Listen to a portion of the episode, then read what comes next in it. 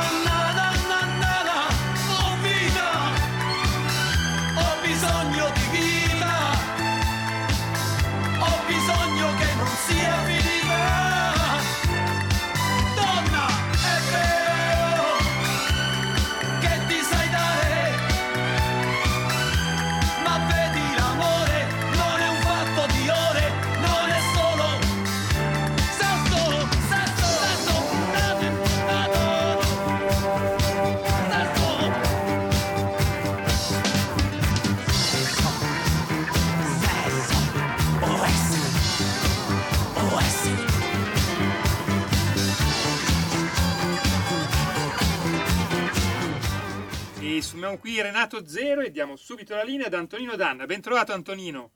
Grandi! Buonasera, Carnellone, condottiero mio condottiero, ben trovato, amici e amici miei, ma non dall'avventura, buonasera. Siete sulle magiche, magiche, magiche onde di Radio Libertà. Questo è Zoom, il drive time in mezzo ai fatti. Io sono Antonino Danna e questa è la puntata di oggi, martedì 23 di gennaio dell'anno del Signore 2024. Abbiamo cominciato con Sesso OS di Renato Zero del 1978. Nel 1978 le ragazze persiane, perché allora si chiamava eh, Persia e non Iran, eh, si mettevano le minigonne, scoprivano le loro bellissime gambe, erano libere di andare a ballare, se volevano fumavano, nessuno le obbligava a mettere il velo, soprattutto non le scassavano di mazzate da parte della infame polizia morale che invece il regime voluto dall'Ayatollah Ruollah Khomeini nel 1979 avrebbe loro imposto. Infatti stasera parleremo di questo, parleremo dell'Iran, parleremo eh, del pericolo che rappresenta per tutta l'area medio orientale, soprattutto mentre i venti di guerra sullo stretto di Hormuz cominciano a, a soffiare con maggiore forza. Cominciamo subito la nostra trasmissione, però vi ricordo, date il sangue, in ospedale serve sempre, salverete vite umane, chi salva una vita umana salva il mondo intero, secondo appello andate su radiolibertà.net, cliccate su Sostienici e poi abbonati, troverete tutte le modalità per sentire questa radio un po' più vostra, dai semplici 8 euro mensili della Hall of Fame fino ai 40 euro mensili a livello creator che vi permetteranno di essere coautori e co-conduttori di almeno una puntata del vostro show preferito con il vostro conduttore preferito. Detto ciò, vi ricordo anche che sulla pagina Facebook della radio trovate tutte le eh, notizie e tutte le informazioni per sostenere i nostri amici e fratelli armeni del Nagorno-Karabakh o Artsakh che dir vogliasi. Bene, adesso noi possiamo iniziare e cominciamo appunto dando la parola a Suad Sbai che torna questa sera e ci racconta quello che sta succedendo in Iran. Giulio Cesare, vai pure e commentate al 346 642 7756. A dopo. Allora, io stasera ho il piacere di ritrovare Suad Sbai che torna qui da noi, insomma, lo sapete, una giornalista e un'esperta del mondo arabo, e, essendo peraltro lei eh, marocchina, ma vive in Italia dal 1981, quindi conosce entrambe le due facce, diciamo, di questa medaglia che eh, ultimamente si affrontano e si affrontano eh, a causa di uno Stato che certo non vuole la pace tra Oriente e Occidente, non vuole certo un rapporto di coesistenza pacifica tra Islam e altre religioni, cattolicesimo ed ebraismo su tutti. Stiamo parlando dell'Iran. Suad ha pubblicato un interessante analisi sulla bussola quotidiana nella quale analizza l'attività dell'Iran e alla fine, diciamo così, c'è del metodo nella follia. Una nazione che non fa altro che agitare conflitti, foraggiare attentati, provocare i vicini. Ma tutto questo perché? Per bullismo? Credo proprio di no. Suad, che cosa vuole l'Iran? Beh, eh, l'Iran, intanto l'Iran vuole tanto, eventualmente se possiamo anche analizzare quello, la parte religiosa cosa vuole, che, che interesse ha all'Iran, però eh, mi soffermerei mh, mm, in questo momento soprattutto sulle escalation dei ribelli Houthi nel sì. Mar Rosso, eh, vista come parte della, della sta- strategia dell'Iran eh, e degli ayatollah, perché l'Iran ci sono soprattutto gli ayatollah, non è tutto gli iraniani, ma eh, gli ayatollah in particolare, per consolidare la sua influenza regionale. L'Iran eh, sostiene eh, finanziariamente e politicamente gli Houthi, ma non solo i Houthi, non dimentichiamo che finanzia anche eh, Hezbollah, finanzia adesso ancora non lo sappiamo, mh, mm, anche gruppi terroristici più eh, diciamo attivi, attivi in, in area, cercando comunque di, di sfruttare le, le, divisioni nel mondo arabo e, e purtroppo anche per ostacolare la normalizzazione tra arabi, tra Arabia Saudita e arabi eh, e Israele. Dimentichiamo che è iniziata una settimana prima l'attacco del 7 ottobre perché c'era proprio quel l, l, diciamo, accordo di Abramo che ne avevamo parlato tantissime volte, che è già stato eh, siglato dal Marocco, dall'Emirat, eh, dall'Egitto, del, di Bahrain, di tantissimi paesi eh, arabi, che era comunque un inizio di un, di un, diciamo di un, un nuovo secolo, ecco. Eh, ma, la, ma, la, formazione, io ripeto, la formazione dell'asse del, del, male, io lo chiamo l'asse del male perché eh, quello iraniano è un asse del male che ha i suoi seguaci, è parte di una campagna per comunque assorbire tutti i capi- capitali arabi e, e, di, e, e di stabilizzare la regione le Houthi bisogna anche conoscere i Houthi. Uno, io chiedo a tutti di entrare un secondo a Google e leggere chi sono, la loro storia eh, nello Yemen e tutte le guerre fino al 2013, quello che hanno combinato in tutta quell'area, eh, perché noi, a noi neanche è arrivata. Ne abbiamo parlato qui, eh, io me lo ricordo benissimo, però non è arrivata tanto all'Occidente, agli occidentali, perché almeno capire con chi ci hanno da fare. Eh, comunque controllati questi Houthi controllati dall'Iran e agiscono come pedine in questo gioco eh, con, contribuendo a riaccendere le varie tensioni tensioni arabe e israeliane in particolare quello è il suo interesse diciamo mh, più importante. Eh, e, e, questa, mh, mm, gli, gli, Stati Uniti che eh, vogliono reinserire, reinserire Houthi nella lista dei terroristi globale mh, mm, riflette comunque anche il fallimento della stessa politica eh, degli Stati Uniti. Dimentichiamo che Obama eh, dialogava con i Houthi yemeniti e, eh, ci litigava e creava tanti conflitti sempre in quella, eh, in quella zona. È, è, stato un fallimento totale quello mh, dei democratici, vabbè in tutta l'area, non dico solo in questo frangente eh, di questa guerra e questa crisi.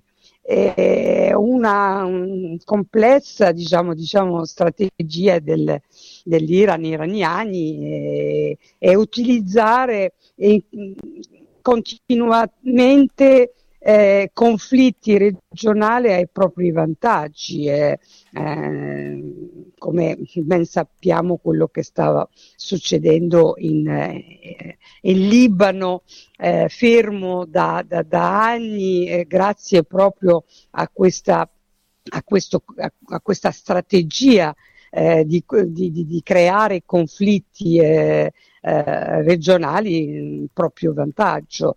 E, poi il Libano secondo me merita anche una bella eh, puntata e capire che cosa sta succedendo. In Libano anche con esperti per capire eh, come è stato fermato una potenza come il Libano, insomma, eh, e, e, il coinvolgimento dell'Iran nella questione palestinese è, come una mossa, anche qui è una mossa strategica per contrastare l'egemonia occidentale israeliana, ma pur mantenendo però la, eh, le regioni coinvolte nel conflitto per poi stenderlo eh, propria influenza. Eh, l'uso delle milizie, mh, diciamo, Houthi o non Houthi, perché ce ne sono tanti, tanti milizie lì all'interno, eh, evidenzia, diciamo, l'ambizione egemoniche dell'Iran che alimentano tensione regionale per promuovere, come ha sempre fatto, la sua agenda mh, geopolitica che è, è terribile. Eh, affrontare anche questa minaccia richiede una, una risposta diciamo coesa da, non solo del mondo arabo ma anche del mondo occidentale perché ogni tanto ci dobbiamo pure soffermare, fermare e capire chi è il nemico però qui eh, ci accorgiamo del nemico solo quando succedono delle cose importanti o attacchi. All'Iran non interessa uno Stato palestinese, non ha mai stato un interesse avere uno Stato palestinese, però cerca di destabilizzare totalmente eh, l'area, la regione e questo, lo ripeto, mh, con tranquillità, noi dobbiamo solo aspettare le elezioni americane e vedere magari perché no il ritorno di Trump, qualcuno non è d'accordo per vedere una soluzione di pace perché è solo lui riuscito a far siglare diciamo, quel, quel trattato di Abramo che io consiglio a tutti di andare anche a vedere su Google che cos'è questo trattato. Non è, per, non è economico, è proprio un trattato anche economico, ma è un trattato soprattutto eh, di pace, un trattato di riaprire totalmente in quell'area e far includere anche eh, Israele in quell'area come, eh, come Stato, come però eh, una settimana prima delle, de, de, della firma, devo dire, anche l'Occidente l'Occidente, tra virgolette, anche gli Stati Uniti non sono stati dietro perché erano contro soprattutto questo governo, diciamo, dei democratici è sempre stato contro ai trattati di Abramo, purtroppo per noi. Senti, ma eh, in tutto questo la corsa alla Casa Bianca ha ovviamente un peso. Secondo te l'elezione di Trump può segnare un'inversione di tendenza? Totalmente, totalmente. Ma con una Ritor- guerra o con che cosa? Con no, mirate? no, ass- guarda, eh, quando c'era Trump non c'è stata neanche una guerra, neanche un Infatti. conflitto, perché lui andava, lui personalmente a risolvere i conflitti. Chiaro che aveva messo eh, fuori gioco l'Iran e quello la, la, colpa di Trump ha messo molto fuori gioco l'Iran eh, anche per, per i continui minacce del, del, della bomba atomica. Non dimentichiamo che eh, l'Iran si sta preparando a questo. Non so se già fatto però eh, eh, Trump l'aveva, l'aveva diciamo eh, rallentato il suo processo, ha, ha capito anche eh, le vere motivazioni dell'Iran eh, di creare comunque un conflitto continuo in area medio orientale, lo sappiamo, e non è un fatto solo politico, geopolitico, no, è religioso, è religioso, i sciiti stanno arrivando perfino nel cuore dell'Africa, non, è qui, è, è qui eh, la gente fa finta di non capire, bisogna anche vedere oggi in Africa cosa sta succedendo, perché l'Iran ci ha messo le mani anche in quelle aree sciita, soprattutto eh, la, la, la, la, religione sciita, e non solo, anche in Marocco, il sud del Marocco ha cercato di creare tantissime zinzagne per creare del, dei, disordini, dei disordini interni, perciò non è solo geopolitica o lo Stato della Palestina, no, hanno eh, creato eh, anche qui tanta zizzania nei gruppi di Hamas, eh, promettendoli la vincita o pro- promettendoli del, eh, di, di, di, di, riconquistare tutta l'area, eh, invece è un fallimento totale. E questo dico l'Occidente in particolare parlo dell'Italia, insomma dobbiamo es- essere molto fermi e-, e, studiare il fenomeno perché io sfido chiunque anche nella politica ma anche chi tratta la geopolitica solo veramente chi è interessato a quelle, quell'ambiente eh, sappia chi erano i Houthi per esempio. Ma i Houthi fino al 2013 hanno fatto dei massacri nella popolazione yemenita lasciandola dalla fame più or- orrenda. E però qui eh, la sinistra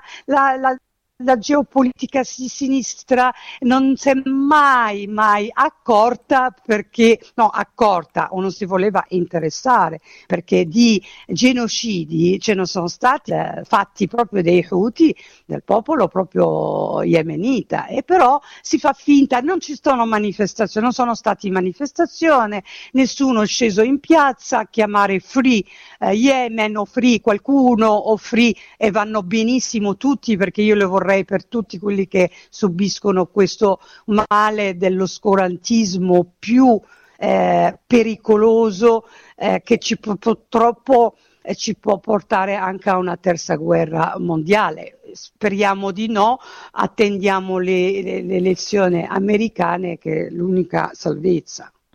Suad, senti, però alla fine il problema resta sempre quello. Va bene, Israele ripulisce la zona nord di Gaza, offre una lunga tregua ad Hamas in cambio del um, rilascio di tutti gli ostaggi. e magari la situazione in qualche modo si sistema a Gaza. Gli Houthi ricevono una solenne bastonatura dagli americani, dagli alleati, persino anche da noi che abbiamo mandato due delle nostre eh, fregate, le FREM, le multimissione in, in, zona nello stretto di Bab el Mandeb, eh, gli tirano quattro missili, si danno una calmata. Però resta un fatto, che chi soffia sul fuoco è sempre a Teheran. Quando è che tagliano la testa alla piovra?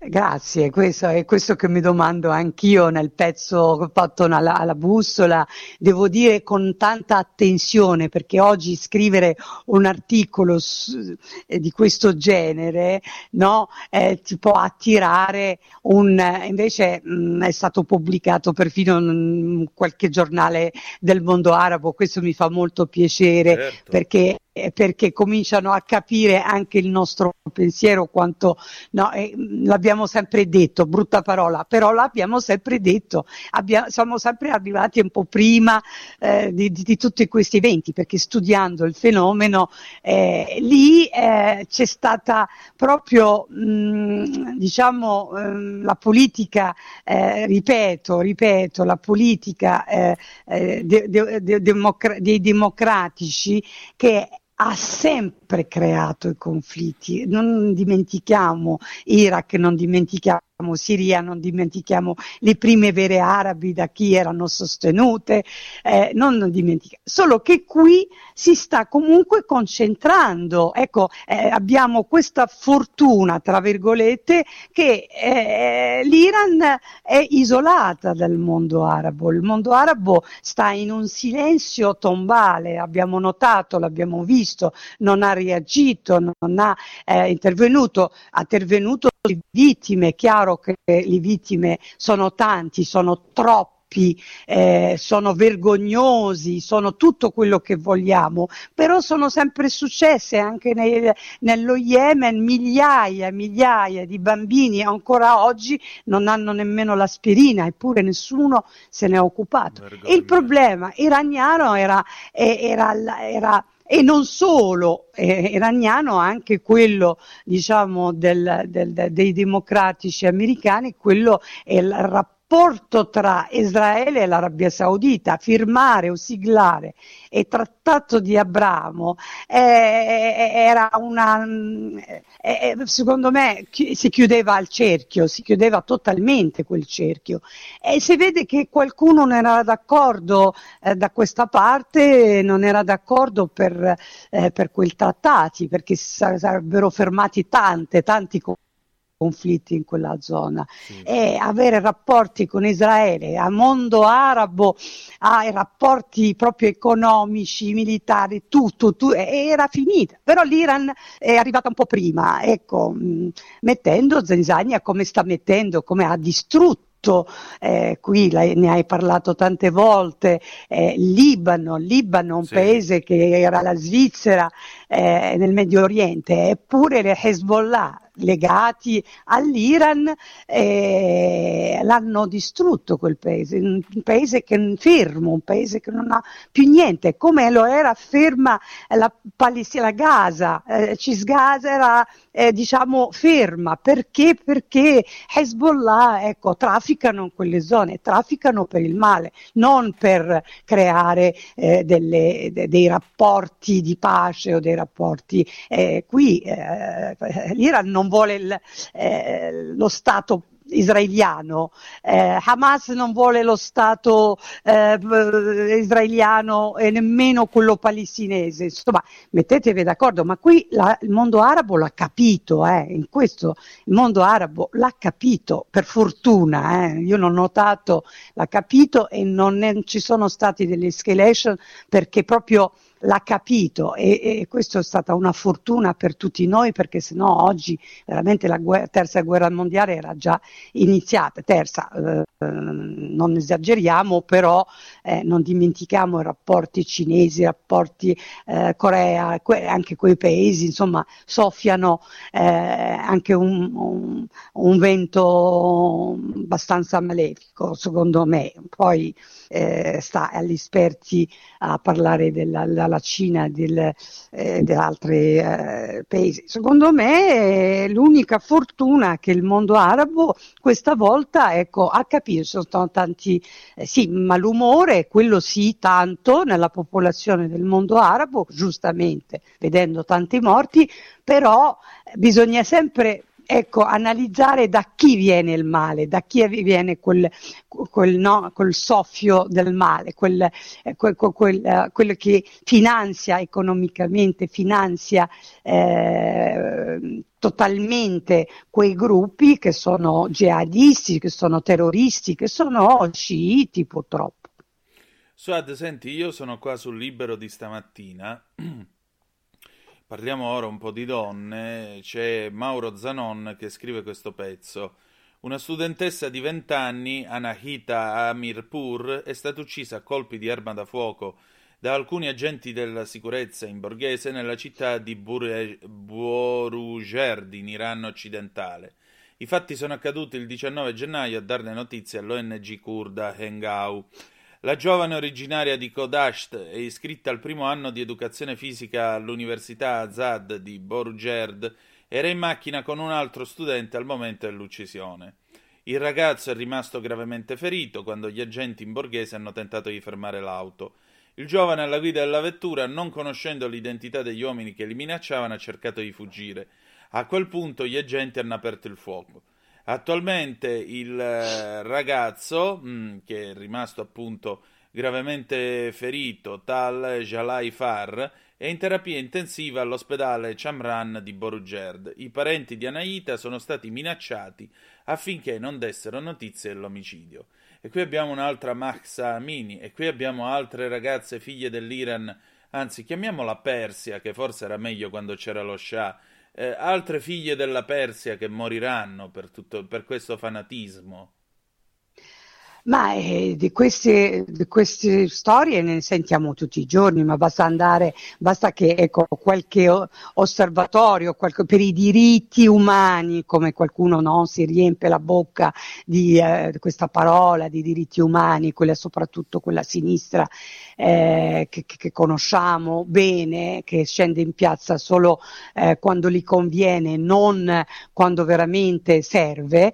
Eh, lì è un continuo. In Iran eh, le donne sono perseguitate, anche gli uomini intellettuali sono perseguitati, vengono uccisi tutti i giorni. I carceri sono pieni di donne torturate, torturate e questa è una realtà eh, iraniana. Mm, eh, il popolo iraniano eh, n- non ha quella forza di fare una rivoluzione perché sta, sta, sta trattando con un, un, un una parte armata fino ai denti e una popolazione eh, inerme, cioè proprio eh, che non riesce e se non è aiutata come stava facendo comunque, come stavano facendo eh, i repubblicani, poi, eh, poi sono arrivate le elezioni e stavano analizzando proprio questo. E il popolo iraniano va liberato, è chiaro, eh, eh, però per questo il popolo iraniano crea altri conflitti, come dicevo nel ple-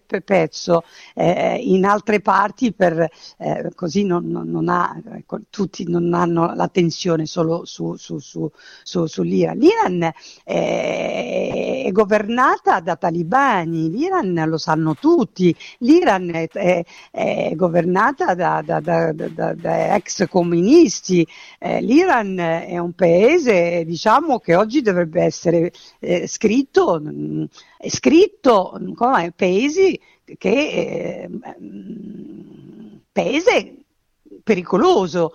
Eh, però molti fanno i rapporti con questo paese e, e, vanno bene, io sono per i rapporti economici, fate come vi pare, però bisogna anche comunque guardare anche quello che succede in quel paese, che quelle donne, io lo dico anche alle donne arabe e a tutte quelle donne arabe no, che, difendono quel hijab in Francia o quel velo che non ha nulla a che vedere con la religione, lo ripeterò fino a, fino a che, che, che campo, nulla a che con l'Islam nulla assolutamente, eh, però c'è l'Islam politico che impone la sua diciamo, eh, agenda, anche, soprattutto anche in Occidente, quelle donne musulmane sciite combattono per andare in giro senza quel maledetto velo. Eppure le donne di sinistra, tanto femministe, tanto, tanto, tanto, tanto, non ne ho viste una a combattere o a manifestare o a digiunare o a dire ok, riuniamoci tutte le donne in un movimento come sta facendo il movimento eh, nuovo, eh, nuovissimo, eh, secondo me in Italia è la prima volta che esce eh, questa notizia, il movimento magribini di donne magribine in Francia, in Belgio si stanno muovendo contro quella abeia, contro quel hijab, contro quel, quel foulard, eh, chiamiamolo contro quel burchini che, eh, che, non ha nulla a che vedere con la, la religione. E sono loro che creano il movimento anti eh, Francia perché devono, eh, anti-Francia, anti quelli che la lasciano liberi e, e, si stanno muovendo. Io sono felicissima, spero che un movimento arriva, arrivi anche in Italia perché noi di questa gente non ne possiamo più. Io non voglio più vedere donne col burka, con niqab, con hijab, con quello che volete perché non è religioso e smettiamola, smettiamola, dico a tutti, gli altri non a te, che lo sai benissimo, eh, eh, di difendere l'indifendibile, perché già nel mondo arabo stesso c'è un conflitto interno e c'è un dibattito. Io consiglio tanti a andarli vedere in francese, purtroppo eh, solo in francese, è fenomenale. Si stanno proprio ristringendo, rigettano tutti i hadith sono diventati solo eh, le versetti coranici, perfetto il Corano, quello che però stanno eliminando, cre- cercano, eh, non stanno, cercano comunque di crearsi in un movimento per affrontare eh, l'Islam politico che sta uccidendo l'Occidente. Esattamente. Senti Suad, noi abbiamo ancora qualche minuto e qui in Italia invece? Su che cosa? Eh, su questa è drammatica, è drammatica la situazione. Qui lasciano fare. Cioè, in Belgio eh, prendono coscienza, in Francia pure, ed era ora. Eh, in Francia, in Belgio, in Germania, in Spagna. Io sto vedendo dei movimenti, torno da un incontro di questi movimenti. Io sono tornata in Italia e mi sento un po' débile, come si dice in francese, un po' così, mm, pesce fuori d'acqua, dice mm, chi si fa qui? Qui bisogna essere chiari. Le, le moschee Mm, ok, c'è la libertà religiosa, ma moschee di garage vanno chiusi l'altro ieri, dieci anni fa, quindici anni fa, eh, ehm, eh, la, la, revoca della cittadinanza a chi eh, legato al terrorismo islamista politico va, eh, va tolta la cittadinanza e anche il permesso di soggiorno, vanno mandati a casa. Cui, e modi sono, ce ne sono tanti, ma senza ecco, eh, scandalizzarsi, oddio, perché eh, i loro diritti. Eh, ma certo, sono la prima a dire è il diritto di pregare alle persone normali, ma al momento che queste persone non sono più normali, sono legati a gruppi politici, salafiti, jihadisti, estremisti, terroristi, ragazzi, come si dicono, ragazzini o da, svegliamoci, svegliamoci prima che sia tardi, svegliamoci prima che, eh, che come ha fatto Macron a, a fare adesso una legge co- un, sull'immigrazione severissima eh, noi abbia, siamo ancora in tempo, siamo ancora in tempo di, eh, di riflettere per una nuova legge.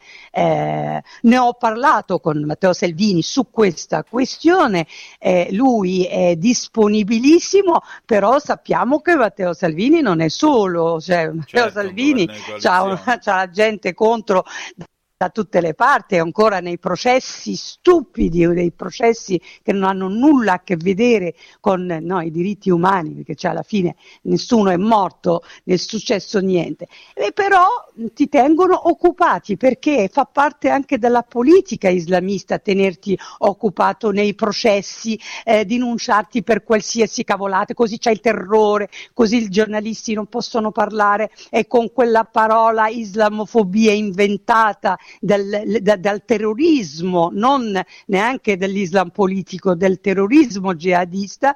Ragazzi, svegliamoci, apriamo gli occhi, è nuovo anno, cerchiamo di essere realisti e non essere più eh, menefreghisti, tanto sono affari loro, è affare anche nostro, è affare delle nostre eh, dopo generazioni, seconde, terze, quarte, che eh, se non blocchiamo questo male che avanza, che sono, eh, eh, avanza ehm, con il velo, avanza con un foulard, e che sarà mai, e che sarà mai, e là loro fanno politica su quella testa, fanno politica per occupare il territorio, però ci dobbiamo dobbiamo svegliare perché si sono svegliati il mondo arabo e noi che cosa facciamo? Li teniamo tutti qui eh, a fare la loro politica e domani ci troviamo con gruppi come Houthi che ci attaccano da tutte le parti. Eh. Questa è la realtà, eh. non, è, non è, è realtà che uno basta aprire qualche giornale arabo o francese o belga e si renderebbe conto della situazione.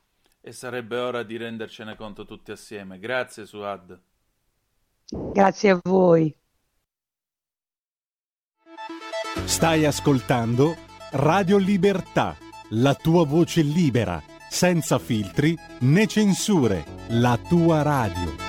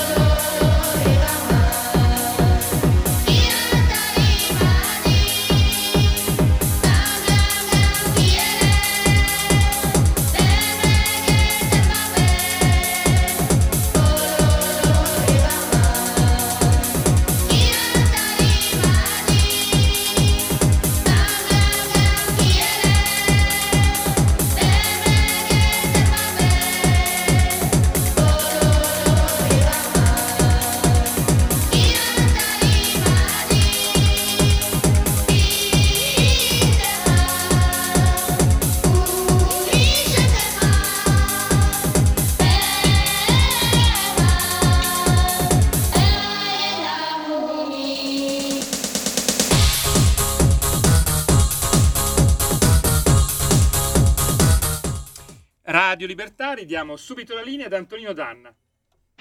Grazie condottiero, mio condottiero, io posso darvi questi dati, votazione nominale numero 1, eh, presenti 178, votanti 177, maggioranza 80, quant'era? Aspettate un attimo perché sì, è sparita 88. l'immagine che stavo vedendo sullo schermo, maggioranza 88, Favorevoli 110, contrari 64, astenuti 3. Il Senato approva l'autonomia differenziata. La seduta è sospesa, signore e signori, quindi eh, siamo in un momento epocale, un momento che eh, tanti abbiamo atteso per anni e il momento è quello dell'autonomia differenziata. Per cui ci sono, è stato approvato il disegno di legge in Senato, ora la parola passa alla Camera, alla Camera si vedrà eh, naturalmente se ci saranno modifiche al testo approvato dal Senato oppure se sarà approvato in via definitiva. Ripeto, votazione Al Senato poco fa presenti 178, votanti 177, maggioranza 88, favorevoli 110, contrari 64, astenuti 3. Il Senato approva il DDL autonomia. Sono arrivate alcune zappe nel mentre, l'Iran andava bloccato nei reattori anni fa, come si diceva, altro che per far luce, ma l'avevi già detto Maurizio. Augusto, letto l'analisi dettagliata della dottoressa Sbai, pubblicata sulla bussola quotidiana, molto chiara ed esaustiva, ben percepibile anche dai non addetti ai lavori. Ancora, eh, sono nella bassa comasca, il segnale DAB di Radio Libertà continua a sparire, boh, risintonizza la radio o la TV o quel che è. L'ho appena letto su Facebook, sulla pagina di Isabella Tovaglieri, appunto i risultati della votazione sull'autonomia Benissimo, adesso va alla Camera per l'approvazione finale. Eh già. Amiche e amici miei, ma non dall'avventura, siete di nuovo sulle magiche, magiche, magiche onde di Radio Libertà. Questo è sempre Zoom, il drive time in mezzo ai fatti. Antonino Danna al microfono con voi. Avete ascoltato il remix di Gam Gam dal film Iona eh, che visse nel ventre della balena, se non ricordo male, film del 1993. Questo era un brano di Ennio Morricone che poi è stato remixato l'anno dopo da Mauro Pilato e Max Monti. Pensate, ci abbiamo ballato sopra, in realtà è un canto che gli ebrei intonavano quando venivano portati ai forni ad Auschwitz e io stasera ne parlo in occasione appunto del giorno della memoria che sarà sabato 27 perché abbiamo al telefono l'onorevole Anna Cinzia Bonfrisco, componente della delegazione per le relazioni con Israele, che ha organizzato in quel di ehm, Piazza Venezia 6C Roma, Esperienza Europa, David Sassoli, rappresentanza in Italia del Parlamento europeo e della Commissione europea, un evento che si terrà giovedì 25 gennaio alle ore 17 ed è Bruxelles e Roma insieme per il giorno della memoria, con un ospite speciale che ora ci facciamo dire chi è. Buonasera onorevole. Buonasera a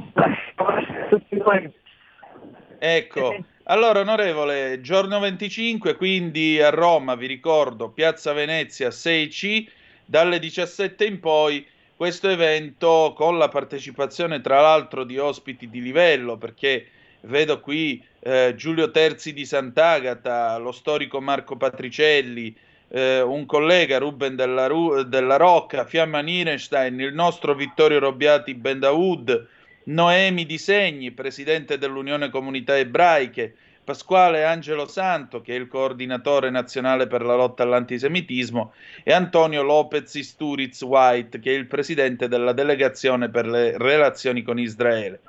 Un gruppo importante di personalità che faranno ala a un ospite speciale che è Abramo Rossi. Chi è? Eh, Abramo Rossi è uno dei carabinieri eh, deportati nei campi di lavoro tedeschi eh, alla vigilia del rastrellamento del ghetto di Roma da parte delle eh, truppe naziste guidate dal famosissimo Kappler il quale Kappler scrive al comando nazista chiedendo eh, di autorizzargli la deportazione dei carabinieri italiani in quanto avrebbero impedito, in virtù del rispetto delle leggi italiane, avrebbero impedito quel rastrellamento sciagurato che portò poi alla deportazione verso Auschwitz ed altri campi di concentramento degli ebrei di Roma. E, peraltro eh, va ricordato che persino il generale Graziani eh, aveva dato ordine di disarmare i carabinieri, sapendo che i carabinieri appunto avrebbero protetto la popolazione.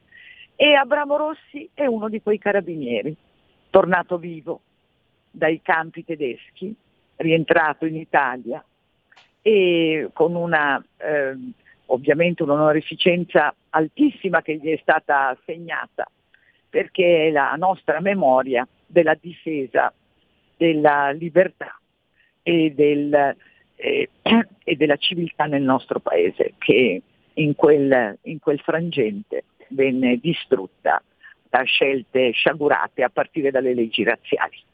Esatto, questo paese lo diciamo per qualche faccia di bronzo che ancora va in giro a dire che le leggi razziali vennero applicate per modo di dire. Le leggi razziali in questo paese non sono state applicate per modo di dire, sono state applicate facendo anche leva sulla vigliaccheria degli italiani, sul loro essere a volte squallidi, perché vorrei ricordare che eh, non mancano le lettere anonime con cui venivano segnalate al Tribunale per la difesa della razza questo o quell'ebreo. Agli ebrei è stato tolto tutto, anche il diritto di lavorare, perché vennero ridotti a poter esercitare soltanto la eh, professione di straccivendolo e da un certo momento in poi nel corso della guerra venne tolta loro anche questa possibilità e l'Italia ha il dovere di fare i conti con questa pagina del suo passato, non può eh, ridurla a taralluce e vino dicendo ma no, ma tanto noi siamo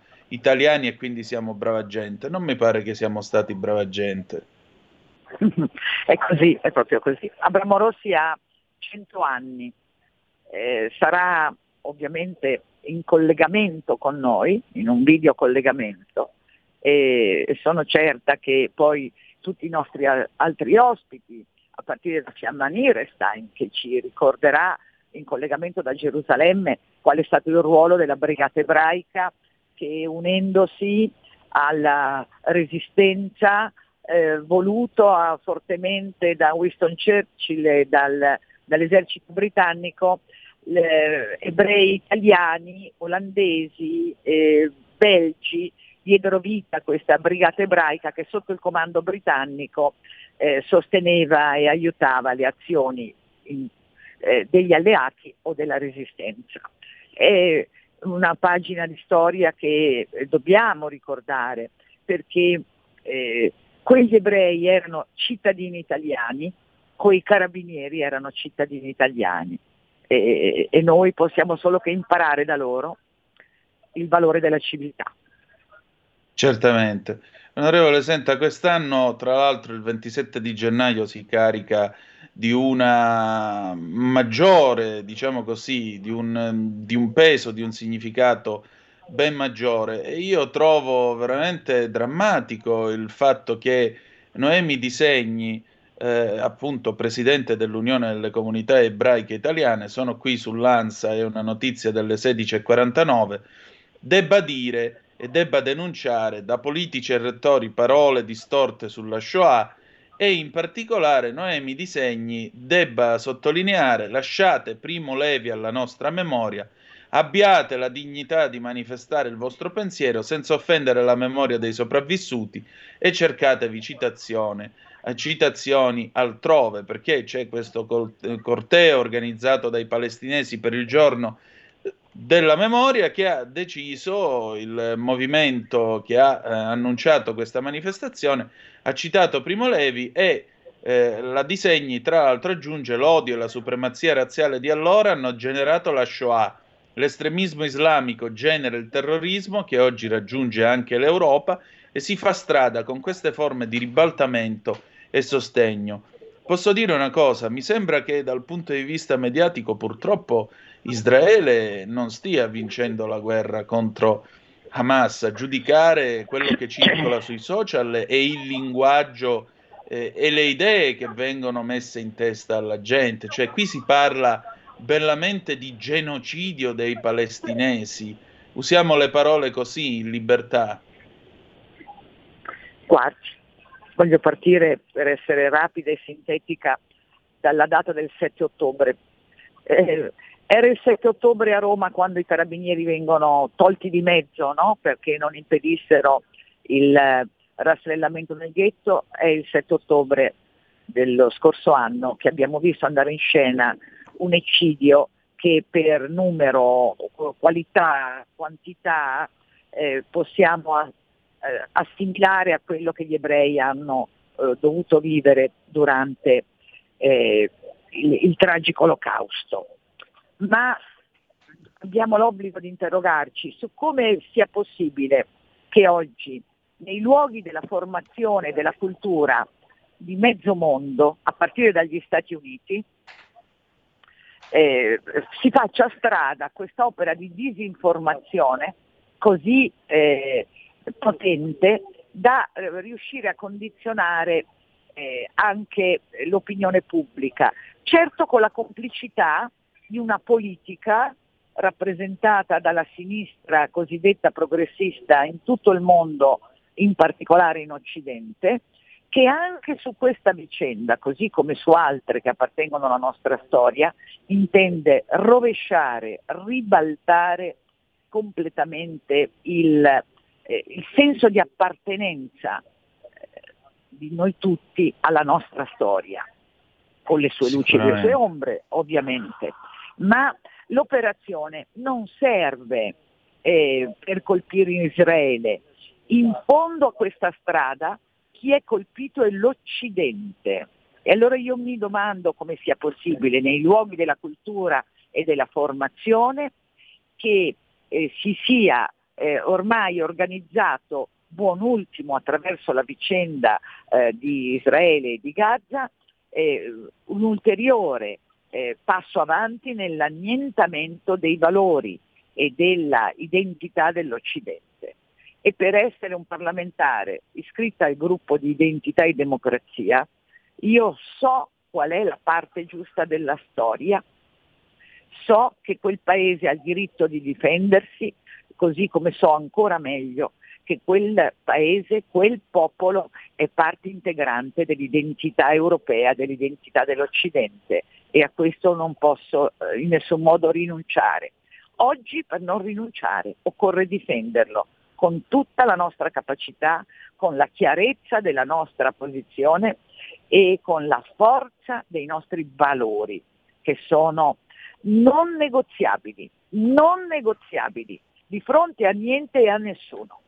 E tutto questo noi sappiamo che è anche abilmente orchestrato da chi finanzia queste organizzazioni terroristiche e se riesce a finanziare le organizzazioni terroristiche, figuriamoci se non riesce a finanziare operazioni di disinformazione e di formazione dell'opinione pubblica di grandi bugie. E voglio solo ricordare, eh, a titolo di sintesi, che il Qatar è il paese che ospita eh, la dirigenza di questi terroristi di Hamas, che tengono innanzitutto in ostaggio quel povero popolo di Gaza, che è il popolo di Gaza.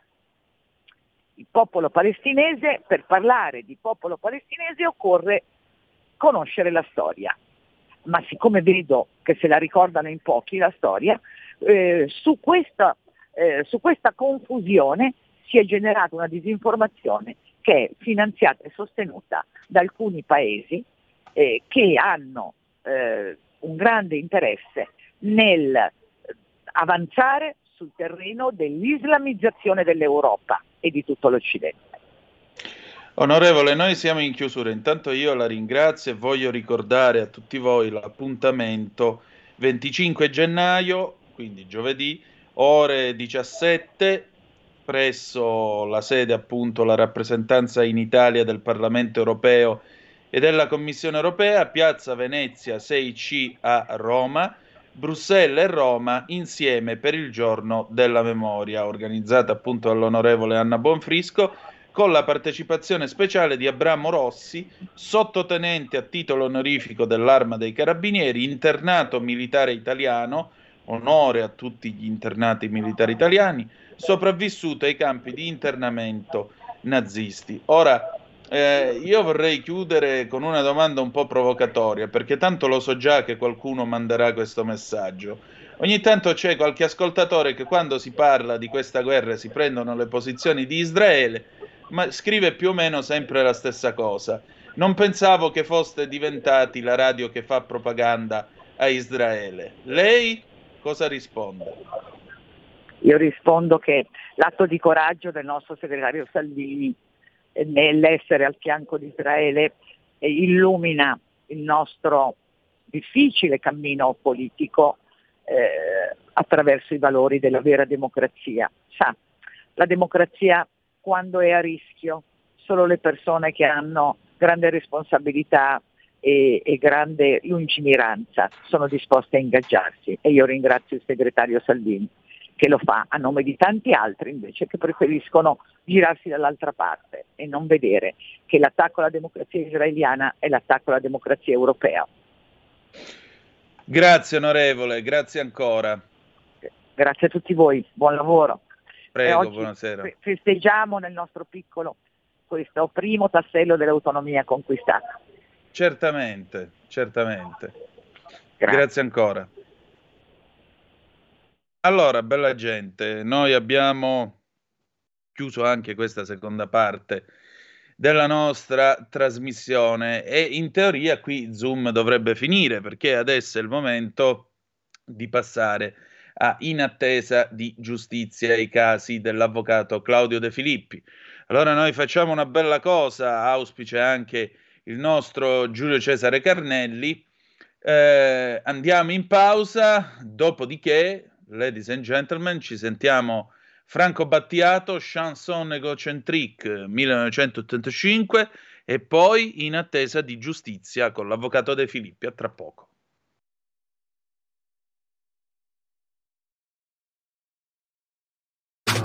Stai ascoltando Radio Libertà. La tua voce libera, senza filtri né censura. La tua radio.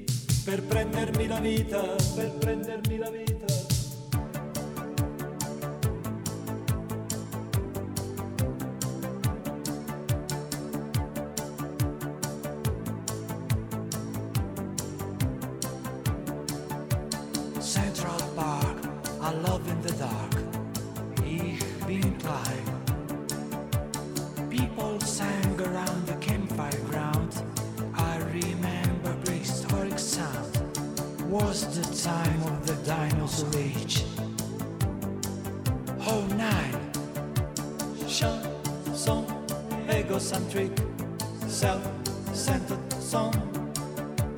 Chanson, egocentric, self-centered song.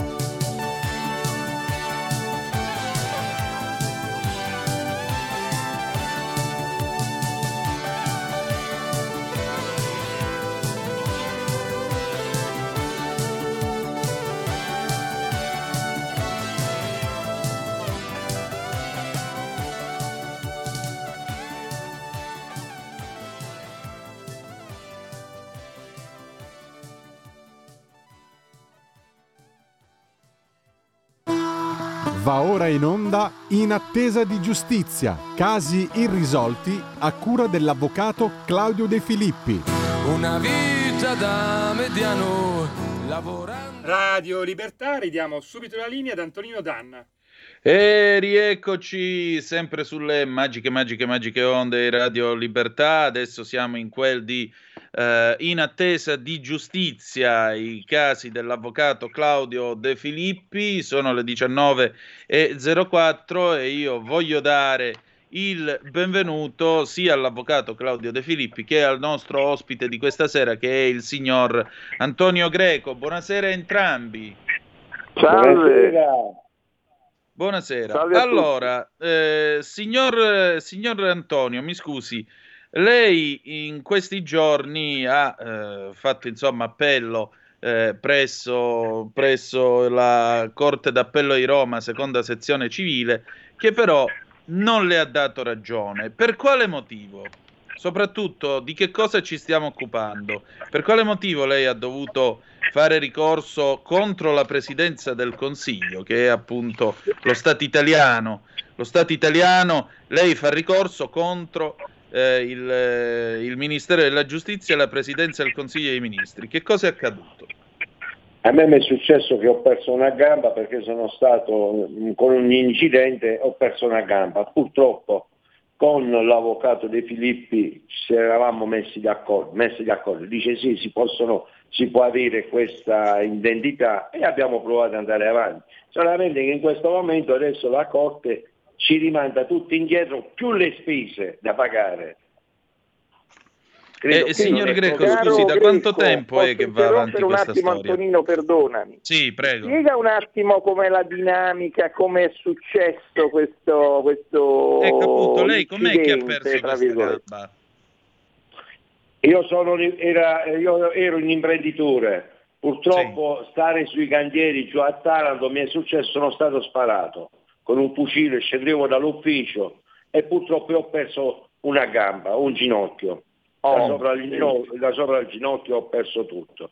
E, e purtroppo avendo questa cosa, chi mi ha, uh, mi ha danneggiato non ha niente e oh. con, abbiamo, mi sono costituito parte civile, ma comunque non c'è niente da ricavare. Lo Stato non fa entrare nel penale, non fa lui ha preso appena 4 anni, 5 anni, ma io non me la prendo con lui, me la prendo con lo Stato, perché è lo Stato che dovrebbe intervenire e dire sì, tu prima di tutto devi risarcire e poi esci da galera.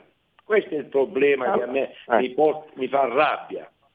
Allora, mi caro Antonino, scusa se ti interrompo, eh, scuso, sì. mi, mi scuso col cliente greco, ma per far capire a chi ascolta, ai radioascoltatori, c'è una direttiva che è la direttiva, no uno non comprende bene. C'è una certo. direttiva, la direttiva 80 del 2004 europea, che si chiama vittime di reati violenti.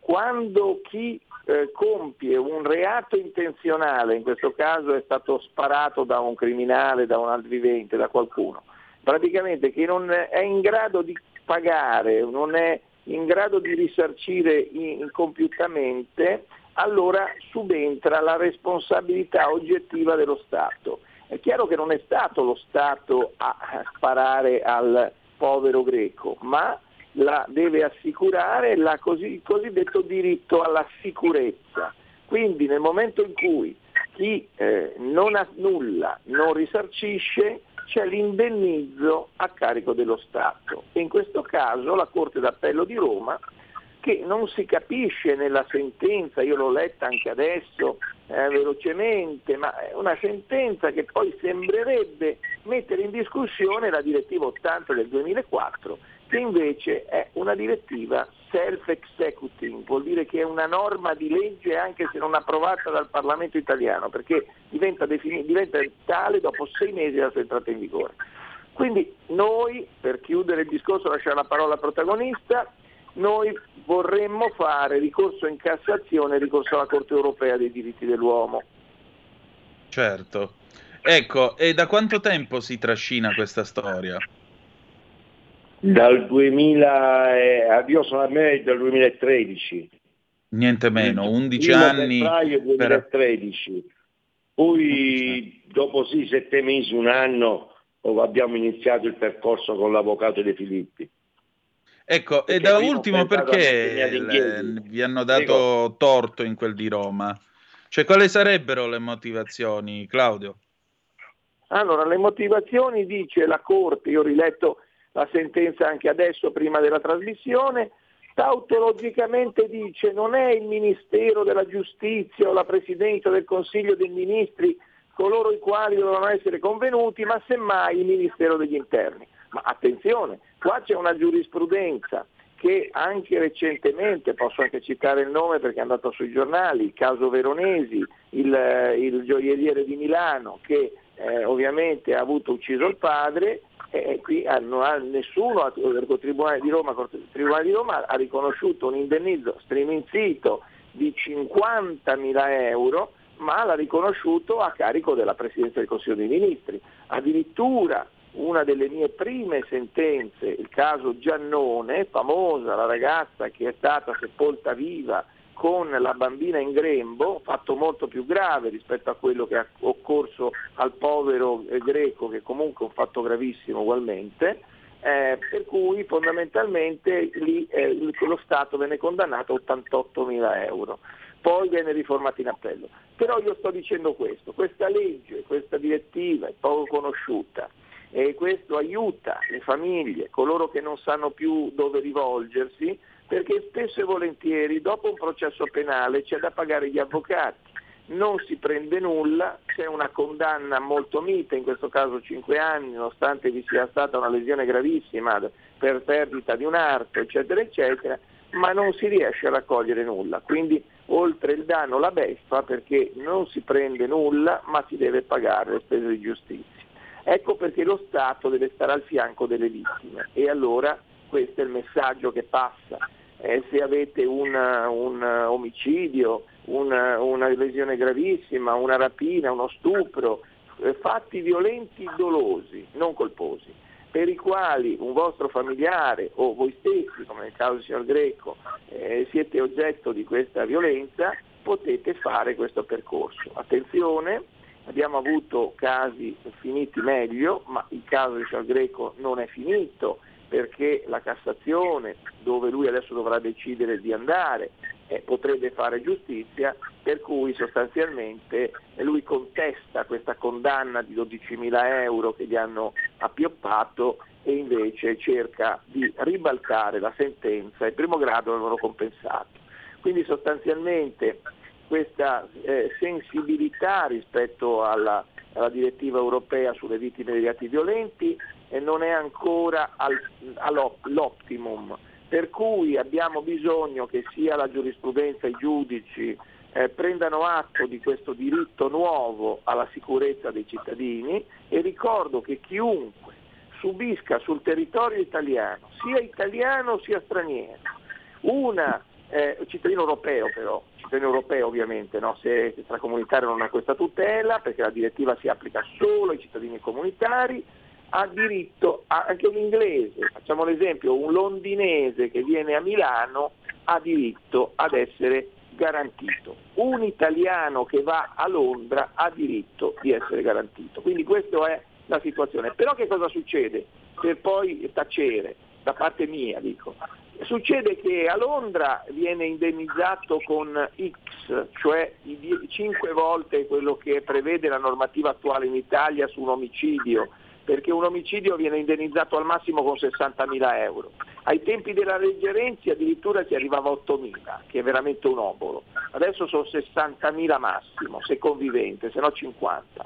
Invece eh, negli altri paesi come in Francia in Germania eh, gli indennizi diventano risarcimenti e si arriva a, a indennizzare con 800.000, con un milione di euro. Ecco qual è la differenza di tutele in Europa. Certo. Eh, signor Antonio, senta, ma lei ha fiducia nella giustizia? So che la domanda è un sì, po' stupida, come faccio però... ad avere fiducia nella giustizia? Uno, uno, come me che ho lavorato sempre dall'età di 14-15 anni, ho avuto la fortuna di avere un'azienda con 160 dipendenti E in questo momento, subito dopo il 2013 sono stato sparato, il 2014 purtroppo stare senza una gamba, da dire ho dovuto, ho, con la crisi edilizia, ho subito anche un fallimento. Niente e meno. sono tutto quello che avevo, una parte sopra, non vi dico le cifre che si spaventano, perché si, mi hanno ripulito il tutto con un debito sì e no di 600-700 mila euro, si sono, si sono presi oltre 6 milioni di euro, 5-6 milioni di euro, tra capitali e soldi che avanzavo dall'azienda. Questo è un problema serio, ma molto, ma molto serio. E purtroppo, però, purtroppo se devo andare avanti devo, devo, devo pensare a camminare, a, a vivere, sì. questo che mi rimane. Volevo Come dire si... una cosa, che la lunghezza del processo cliente, a cui fa riferimento il cliente, oltre 11 anni di causa, è indubbiamente una lunghezza eccessiva, perché lui andando in Cassazione accumulerà altri 2-3 anni, quindi la causa durerà 14. Quindi lui adesso potrebbe anche chiedere, a prescindere dall'indennizzo allo Stato, c'è qualcuno che l'ha chiamato il, il come si dice, eh, il bonus del, edilizio della giustizia, no? La legge sì. Pinto, la legge 89 del 2001, che Antonino sa bene, conosce, ha già sentito parlare di questo. Quando una causa dura più di sei anni, si può chiedere l'indennizzo, un altro, un altro a parallelo rispetto a questo per la lunghezza del processo.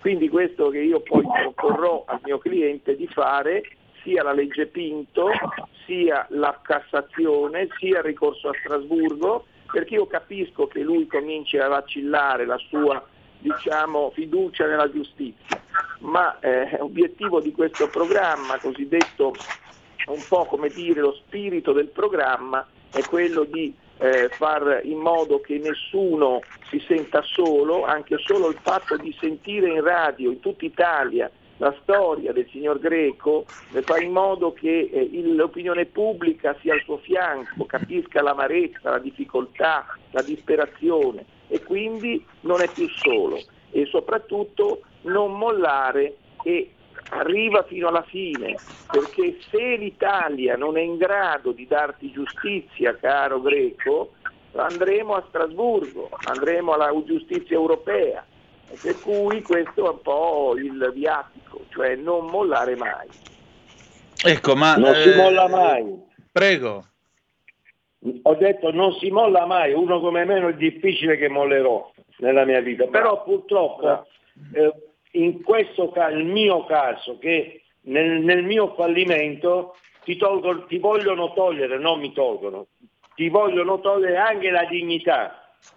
Mi segui? Perché certo. purtroppo vedere, vedere, determinate situazioni e ve- entrare dentro casa tua, fare il tutto, vederti con una gamba, vederti che ti, ti, ti muovi e tutto, cercano in modo di toglierti la dignità, che è la cosa più brutta, vergognosa per uno come me, che sono stato diciamo sempre... che la legge fallimentare italiana è ispirata a un principio, diciamo, eh, della legge del 39 sempre, poi successivamente modificata, quindi una legge di stampo fascista.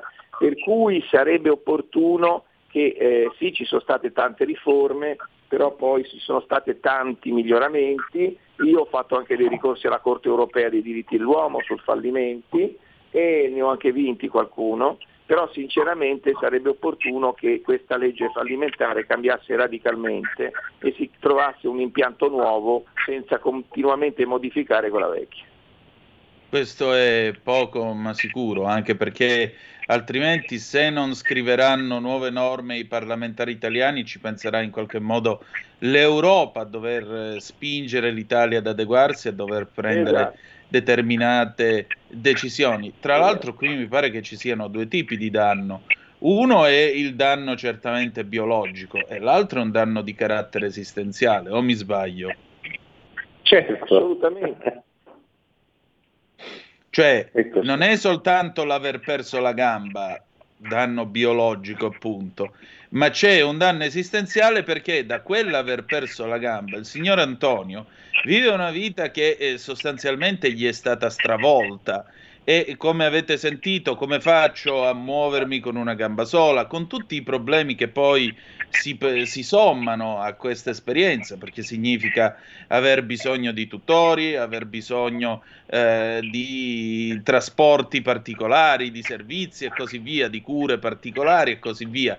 Quindi eh, qui abbiamo veramente oltre al danno la beffa, perché qui un padre di famiglia, un imprenditore che si ritrova in questa situazione non riceve un minimo che poi non è nemmeno per la questione dei soldi, è proprio per la questione, secondo me, di vedere affermato il principio del diritto, del giusto sull'ingiusto, perché se no qua vuol dire veramente che ognuno fa quello che vuole e tanto la passa liscia. O mi sbaglio? È proprio così, è proprio così. Eh, io sono stato sfortunato perché avevo una ditta individuale. Nasco mm. con una ditta individuale nell'82, nel 2013 purtroppo mi è successo questo. Forse ho sbagliato, forse sono stato seguito, sicuramente seguito malissimo, perché ho dovuto un fallimento con eh, 600.000 euro di eh, debiti e un capitale e soldi da incassare, proprietà, case da vendere, oltre 5 milioni di euro. Vedete un po', anche casa mia si sono presi, dove io abito. Io ricordo ad Antonino, che è anche esperto non solo di storia della musica americana, ma forse anche di diritto, un po' di, di conoscenze giuridiche, che in America c'è una, una legge che si chiama Chapter 11, questa legge consente sì. alle persone di salvarsi. In Italia abbiamo una mentalità che se tu fai un errore e vieni fall- dichiarato fallito, sei finito, non hai la seconda chance. Questo non va bene. Consideriamo che posso dire una cosa, Trump... scusate, posso dire, sì, una... prego. Posso dire una cosa? Cinque volte. Eh. Allora, prego. Io ho 70 anni, percepisco 500 euro di pensione, con quello mancio mangiamo. Purtroppo sapete che dopo dieci anni, dal 2013 2014 che ho subito un fallimento, non posso aprire un conto corrente in banca? Niente meno. È gravissimo. È, vergognoso. È una specie dove, di dove lo Stato italiano ti dice di a, a pagare con la carta di credito, pagare questo, pagare... E io come faccio, come faccio vero, a andare in banca a dire questo? Sì, sì. Ma io, visto che questa è una, è, una, è una, radio politica, perché poi è la radio della Lega, della, della, forza di governo, è ascoltata anche da parlamentari, immagino, simpatizzanti, politici, amministratori, eccetera. È un appello a questo l'evento. Eh, se è vero che il cittadino è libero di pagare in contanti, perché è riaffermato dal governo di centrodestra fino, se non sbaglio, a 5.000 euro, per quale ragione io devo pagare la la benzina con la carta di credito per scaricarla, se no non la posso fare. Non è giusto, perché ci sono cittadini a cui la carta di credito non gliela danno e non possono scaricare nulla. E questo da un punto di vista costituzionale è assolutamente ingiusto. Poi ultima cosa, se il fallimento mantiene sempre questa sorta di, eh, dire, stigma sull'imprenditore che ha disgraziatamente fallito una volta, la nostra mentalità non sarà mai vincente. Negli Stati Uniti, in Inghilterra, nel mondo anglosassone chi fallisce è più credibile perché si è messo in gioco, ha cercato di fare il massimo, sempre che non sia un criminale che ovviamente voglia rapinare tutti con le bancarotte, queste cose che non è il caso del Signore. Quindi sostanzialmente la questione è che la mentalità del, di chi fallisce, che non ha diritto alla seconda chance, è sbagliata, perché ci sono grandi imprenditori che sono incappati e come può essere il signor Greco, che sono incappati in, in, problematiche varie, non ce l'hanno fatta, che sarebbero pronti a non sbagliare più, perché con la loro esperienza possono avere la seconda chance. Se non me la dai vuol dire che la nostra mentalità di, di, di, stampo cattolico, diciamo più bacchettona, impedisce a grandi imprenditori che potrebbero fare bene di avere una seconda possibilità. Esatto, Trump no. per la precisione se ne è servito cinque volte. Cinque volte, bravo, esattamente. Sarebbe, in Italia sarebbe un fallito, in America è il Presidente degli Stati Uniti. Questo e il Presidente degli Stati Uniti ed è anche indicato e viene additato come una storia comunque di successo, lui stesso lo racconta, varie volte sono andato a terra ma mi sono sempre rialzato perché il chapter 11 esatto. di cui parla l'avvocato De Filippi è una riorganizzazione del debito, non è la liquidazione dell'azienda. Esatto. Sì, bravo. Esatto. esatto. Cioè, è dire ai creditori, come... ragazzi, guardate che io soldi ora non ne ho, però facciamo una cosa. Eh, io entro tot periodo, un anno, due anni, quant'è il piano, eh, ho questo elenco di debitori, parlo... sarete pagati tutti quanti. Esatto. Io, cioè, scusate, io parlavo per me personalmente, io avevo 8 6, 8, 12 e 24 appartamenti da vendere. Il sì, tempo di venderli stavano tutti 8 compromessi, più 2 a Monteiasi, 10 compromessi, già compromessi venduti, bisognava finirli, stavano con le porte, eh, che poi dopo l'ha venduto il fallimento, tutti finiti. Li ho completati e li ho finiti.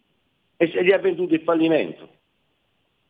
Quindi io della storia, della storia, economica del cliente non conosco nulla perché io ho fatto solo la causa riguardante quello, sì, sì, però sì, in effetti esatto, è molto interessante vedere come il fallimento non abbia la finalità di rimettere in sesto l'azienda, ma di bloccarla perché è tutto in mano al curatore. A questo punto, esatto. eh, a questo punto l'azienda deve bloccarsi, non va avanti, non produce più nulla e allora lì nasce anche la miseria e il fallimento, mi si perdoni la, della stessa azienda, cioè nel senso che non c'è una speranza di risollevarsi. Ecco perché la legge fallimentare italiana è fallimentare, è da, con le virgolette.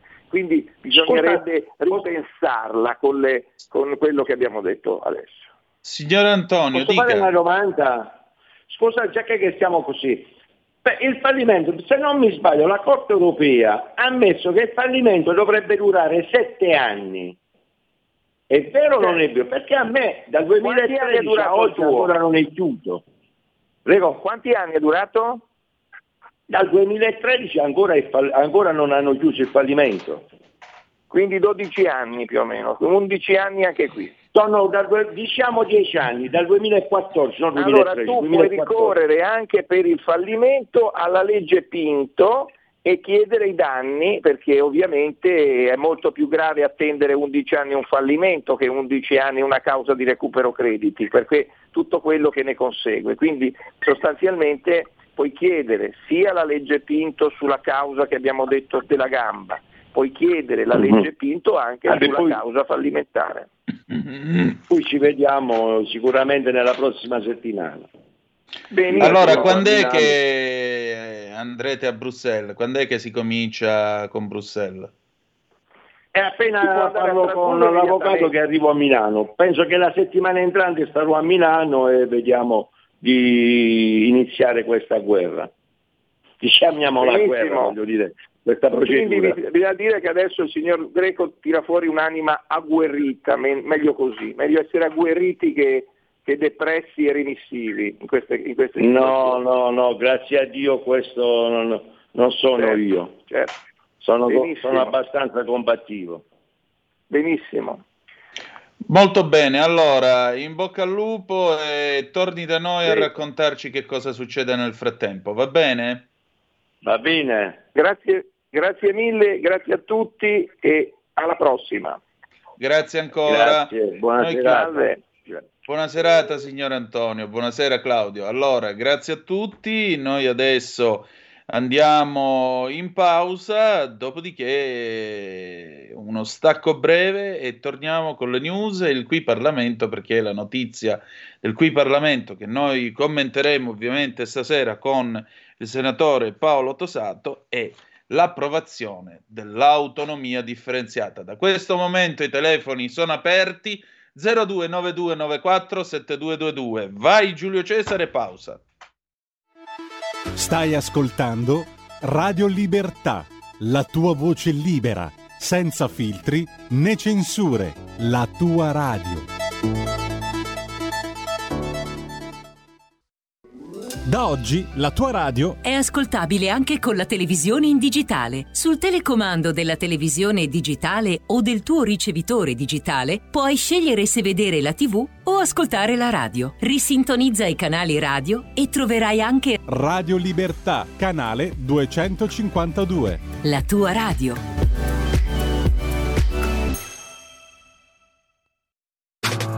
Stai ascoltando Radio Libertà. La tua voce libera, senza filtri né censura. La tua radio. Ridiamo subito la linea ad Antonino Danna per l'ultima parte della trasmissione Zoom, il dry time in mezzo ai fatti, creata, ideata da Antonino. Eh, caro Antonino, fra pochi minuti eh, ti passerò il senatore Paolo Tosato. Oggi è una giornata molto importante eh, per il Parlamento, per il Senato. Però ci sono state anche altre eh, notizie, eh, se vuoi magari dare un'occhiata alle ultime notizie, poi fra tre minuti circa ti passerò Paolo Tosato. Occhiatina qui sull'ANSA. L'ANSA ovviamente apre con l'approvazione dell'autonomia al Senato, poi abbiamo la decisione della Cassazione per quanto riguarda l'omicidio della povera Pamela. La Cassazione ha deciso alle 19.24, sono le 19.29 Definitivo l'ergastolo a Osegale per l'omicidio di Pamela. Giustizia è fatta, questo lo aggiungo io, giustizia è fatta. E allora sentite un po' cosa scrive l'ANSA. Nessuno sconto di pena, è definitivo l'ergastolo per Innocent Osegale, accusato di omicidio o violenza sessuale per la morte di Pamela Mastropietro, la diciottenne uccisa a Macerata il 30 gennaio 2018. L'hanno deciso i giudici della Cassazione. È quello che mi aspettavo da sei anni, è quello che speravo. La mia battaglia non finisce qui su eventuali altre responsabilità, ha detto Alessandra Verni, madre di Pamela, dopo la sentenza. La donna è apparsa visibilmente commossa. Attorniata dai parenti, ha poi aggiunto: Chieda a Osegale di pentirsi e dire chi era con lui. Non voglio che esca di prigione tra soli dieci anni. In occasione dell'anniversario della morte, il 30 gennaio prossimo organizzerò una fiaccolata. Quindi la Cassazione non ha dato alcuno sconto di pena. Osegale è un assassino, lo ha detto la Cassazione, e ora si, farà, si deve fare i suoi 30 anni di galera. Allora andiamo avanti con le altre news. Dossier, dossier alla fase 2, l'UE va avanti con l'indagine su Ita, su Ita Lufthansa. Si decide a giugno, non si riduca la concorrenza.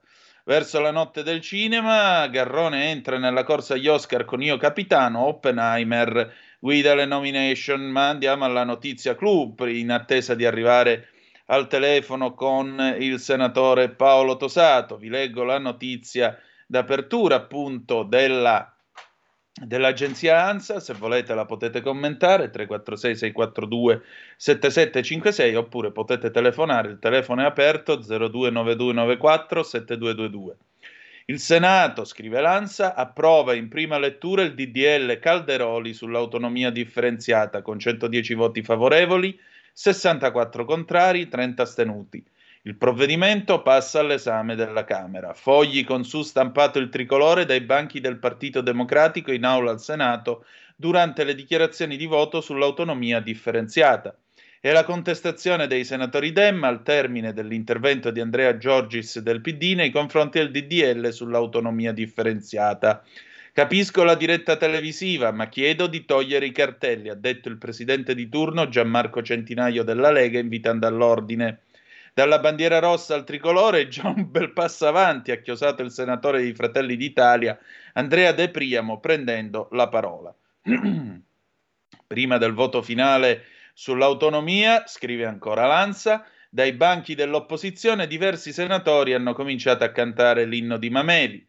A iniziare a cantare l'inno in aula sarebbero stati i senatori del PD, ai quali si sarebbero aggiunti due, quelli di Fratelli d'Italia. Un coro corposo e intonato.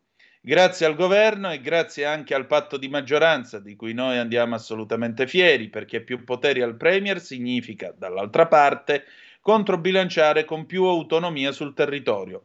Viva la Lega, noi voteremo ovviamente a favore, aveva detto il capogruppo della Lega Massimiliano Romeo. annunciando così il voto favorevole alla riforma dell'autonomia differenziata nell'aula del Senato. Un gran risultato, così il ministro delle infrastrutture e trasporti Matteo Salvini. Ehm, vorrei dire un'ultima cosa, mentre già abbiamo al telefono il nostro gradito ospite di stasera, il senatore appunto Tosato, tra poco il jingle di qui Parlamento, non, non, si capisce, ma tra poco ce lo faremo spiegare pure da lui, perché ci sia questa protesta con i tricolori e così via, quando la Costituzione stessa nella parte che fu cambiata proprio dal centrosinistra, prevedeva l'attuazione dell'autonomia. Vabbè, ma ora lo chiediamo al senatore Tosato. Sigla.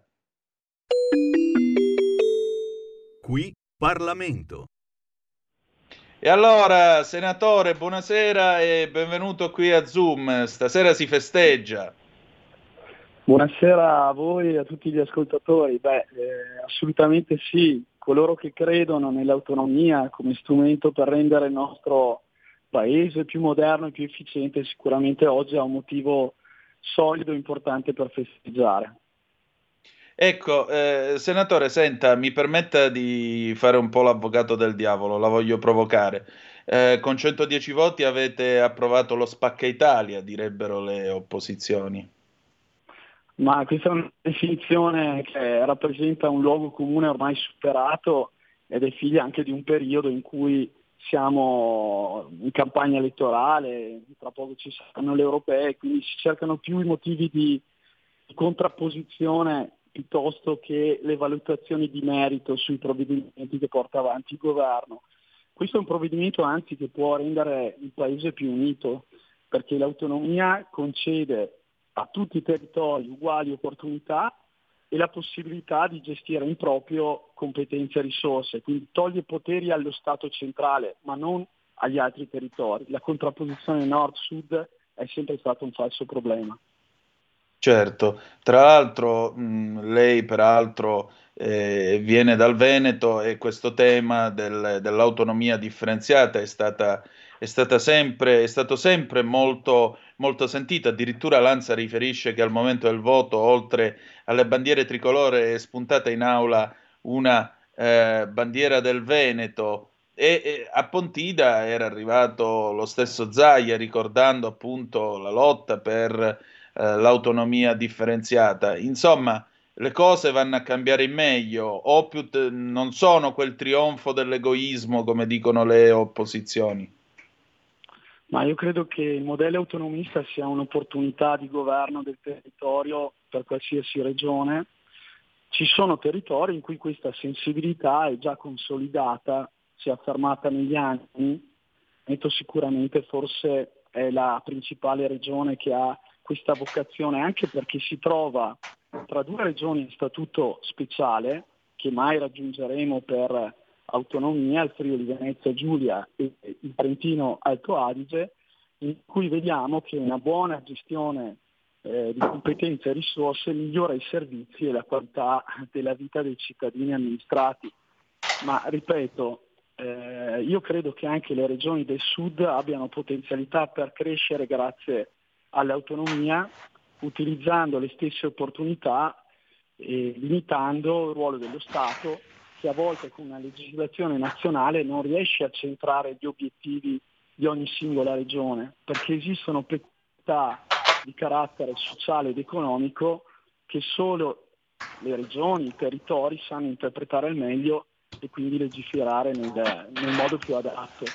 Eh, io spero che avvenga questa rivoluzione autonomista non solo nelle regioni del nord, ma anche in quelli del sud perché io credo che sia veramente un passo in avanti per tutti. Certo, senta, ma perché per alcuni, perché ad alcuni l'autonomia fa così paura? E perché comunque le opposizioni hanno fatto queste barricate? Quando fu proprio la riforma del titolo quinto voluta dal centro-sinistra a chiedere l'istituzione dell'autonomia differenziata. Cioè, qui si sta applicando, si sta attuando la Costituzione. Com'è? Allora, se lo fanno alcuni è un'autonomia meno, meno legittima di quella che avrebbero potuto fare altri?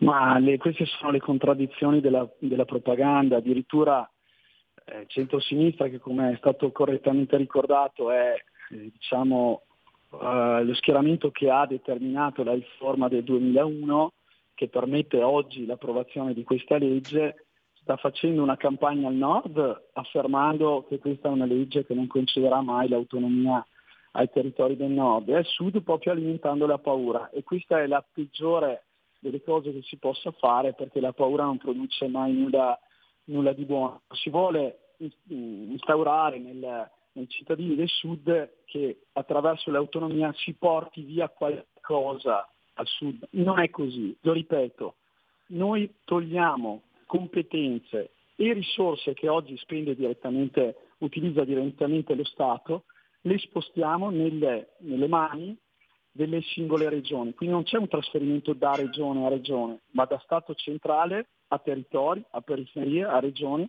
con un controllo più diretto dei cittadini di come vengono amministrate le risorse. Io credo che sia un passo avanti per tutti. Certo. Senta, secondo lei c'è qualcosa che si sarebbe potuto modificare nel testo che avete approvato stasera? C'è qualcosa che era perfettibile? Anche perché, eh, voglio dire, ora il testo passa alla Camera e immagino, potre, immagino possa tornare eh, di nuovo con ulteriori modifiche su da voi al Senato.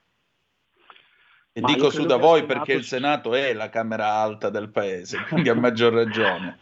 Mi certo, passi la battuta. Io credo che al Senato più di questo non si potesse fare. Stiamo parlando di un provvedimento che è stato discusso in Commissione Affari Costituzionali per otto mesi con oltre 60 audizioni, oltre 50 ore di discussione e comunque quasi 90 emendamenti approvati di cui metà dell'opposizione. Quindi noi l'abbiamo sviscerato nei, nei minimi dettagli e questo è il massimo del, del risultato che poteva eh, essere raggiunto. Sicuramente la Camera eh, a, a, bocce ferme, eh, prendendo un testo che arriva direttamente dal Senato, potrebbe individuare altri elementi perfettibili. L'importante è che non venga stravolto il significato di questo provvedimento, perché la cosa peggiore rispetto a non approvare nulla sarebbe quella di approvare un testo inapplicabile. Noi consegniamo un testo equilibrato che può essere eh, un, lo spunto per, perché le regioni e lo Stato inizino questo percorso autonomista e quindi speriamo che le eventuali modifiche siano effettivamente migliorative e non stravolgano però il significato profondo di questa riforma. Senatore, senta, io ho qui una dichiarazione del segretario della Lega, nonché vice premier ministro delle infrastrutture e trasporti Matteo Salvini, eh, e dice nel, nel festeggiare insomma, l'approvazione del DDL autonomia, in questo momento mi sento anche di rivolgere un pensiero particolare a Bobo Maroni che eh, insomma fece, fece molto anche lui la sua parte. Mm, nelle dichiarazioni che comunque si leggono, che arrivano da Via Bellerio, si sottolinea anche il fatto che l'autonomia possa equilibrare il premierato, diciamo uno a uno e palla al centro tra Lega e Fratelli d'Italia?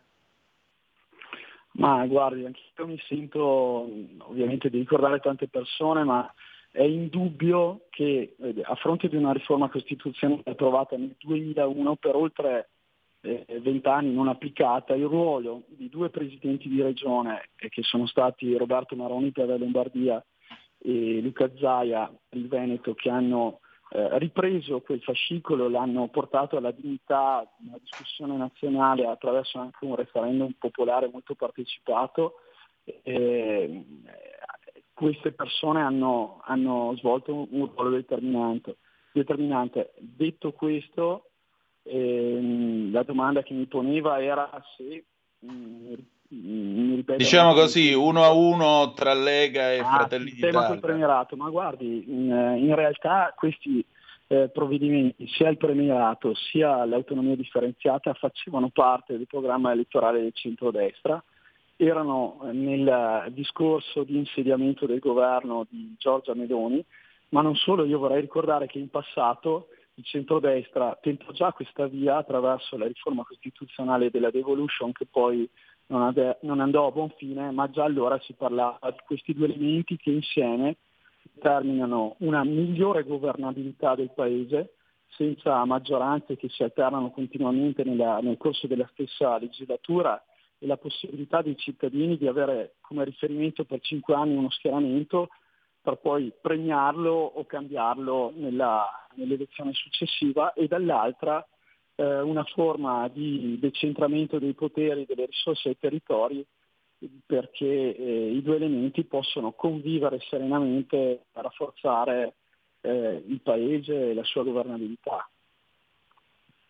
Onorevole, chiudiamo con eh, un pensiero. La politica non si fa se non c'è, oltre appunto un programma, anche la capacità di immaginare, perché se non c'è fantasia non si può costruire un percorso politico, non si può tentare di arrivare da qualche parte.